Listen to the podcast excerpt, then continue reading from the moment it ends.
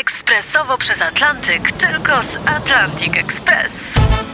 Z nami wyślesz co chcesz, kiedy chcesz, do kogo chcesz i to o 40% taniej. W Atlantic Express wysyłamy wszystko. 1 800 775 7363. Mienie przesiedleńcze, kontenery, paczki do Europy. Atlantic Express o 40% niższe ceny na wysyłki kontenerów, samochodów i paczek. Ekspresowo przez Atlantyk, tylko z Atlantic Express. RMF Classic Artur Andrus i jego gość, aktor mim, mistrz pantomimy komicznej. Ireneusz Krosny. A już jeżeli zaczęliśmy opowiadać troszkę o tych twoich podróżach, bo rzeczywiście zwiedziłeś kawał świata dzięki tej, No, temu swojemu tak. zawodowi, którąś z tych podróży uważasz za taką podróż życia?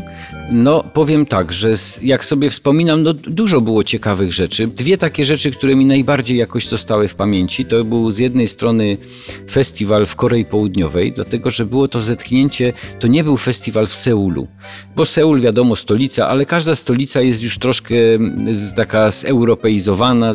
Jak pojechałem sobie na prowincję Korei, to zobaczyłem taką zwykłą Koreę i tam zaskoczyło mnie mnóstwo rzeczy. Naprawdę po dzień dzisiejszy wspominam zaskoczenia, jedno po drugim. Na przykład Przychodzę do sklepu, chciałem żonie kupić takie haftowane jasieczki koreańskie, takie poszeweczki na ozdobę, żeby jakąś pamiątkę przywieźć.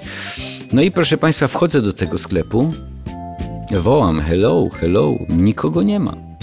W ogóle nie ma, więc wychodzę z tego sklepu, wykorzystując mowę ciała, pokazuję, że ja tu kogoś szukam. Koreanka z naprzeciwka zrozumiała moją mowę ciała, wybiegła ze sklepu, dała mi znak rękami, że mam poczekać. I pobiegła gdzieś wzdłuż ulicy. No więc ja stoję i patrzę, ona biegnie, biegnie, biegnie, jakieś 50 czy ileś metrów dalej, zniknęła w jakimś sklepie. I za chwilę wyszła, jak się okazało, z ekspedientką z tego sklepu, przed którym ja stoję. No i okazało się, że pani po prostu przyszła, no poszła sobie porozmawiać do koleżanki. I tyle. I dla mnie było takim szokiem, że nikt niczego nie pilnuje, że sklep jest otwarty, że można by było wynieść pół sklepu. Potem zobaczyłem, że to jest zjawisko powszechne, że na przykład w sklepie mięsnym ekspedientka ma pościelony i śpi.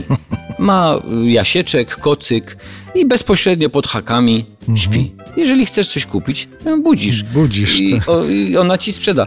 Więc patrzyłem na to z takim naprawdę niedowierzaniem, bo y, w tej naszej Europie no, y, nie pilnować sklepu, no absurd, tak? Y, Zaraz coś ukradną.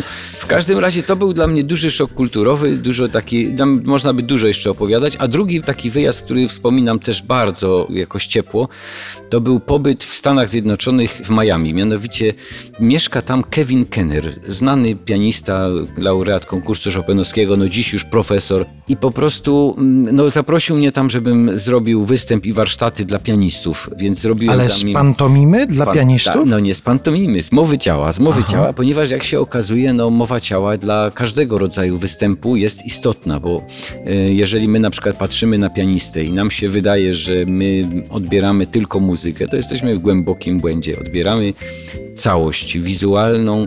E, Na przykład kiedyś nawet taki eksperyment zrobiłem. Puściłem e, ludziom taki efektowny występ pianisty bluesowego, który miał wielką szopę włosów takich i strasznie się huśtał przy tym wszystkim i tupał nogą i taki cały się rzucał.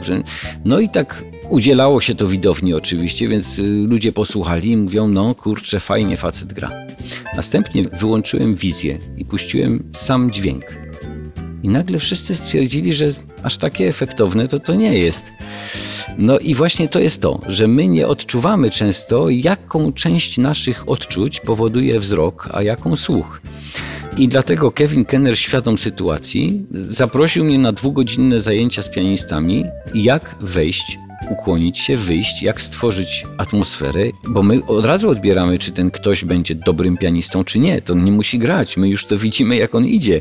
Czy to jest dobry człowiek, czy to nie, czy on będzie romantykiem, czy on właśnie jest rozrywkowy, czy to wszystko gdzieś tam już jest zawarte, więc, ale wracając do tematu, więc tam było dla mnie ogromnym szokiem, jak niesamowitą atmosferę tam spotkałem, że ten Kevin Kenner, będący bądź co bądź no, wielkim autorytetem, można by powiedzieć pan profesor, a on na przykład wziął wszystkich uczestników do siebie, do prywatnego domu i powiedział im, basen jest wasz. I ci wszyscy szopeniści wielcy nagle w kąpielówkach gdzieś tam do basenu.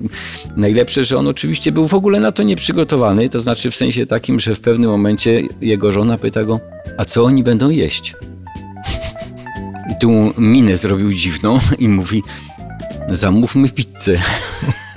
Więc to było party absolutnie nieprzygotowane, spontaniczne, ale dobrze oddaje atmosferę, która tam panowała. To była, ja się czułem, zresztą korespondujemy sobie do dzisiaj, ale czułem się z Kevinem Kennerem, jakbyśmy się znali od lat, jakbyśmy byli kumplami po prostu. No i tak to już ta relacja gdzieś tam już pozostała, ale coś pięknego.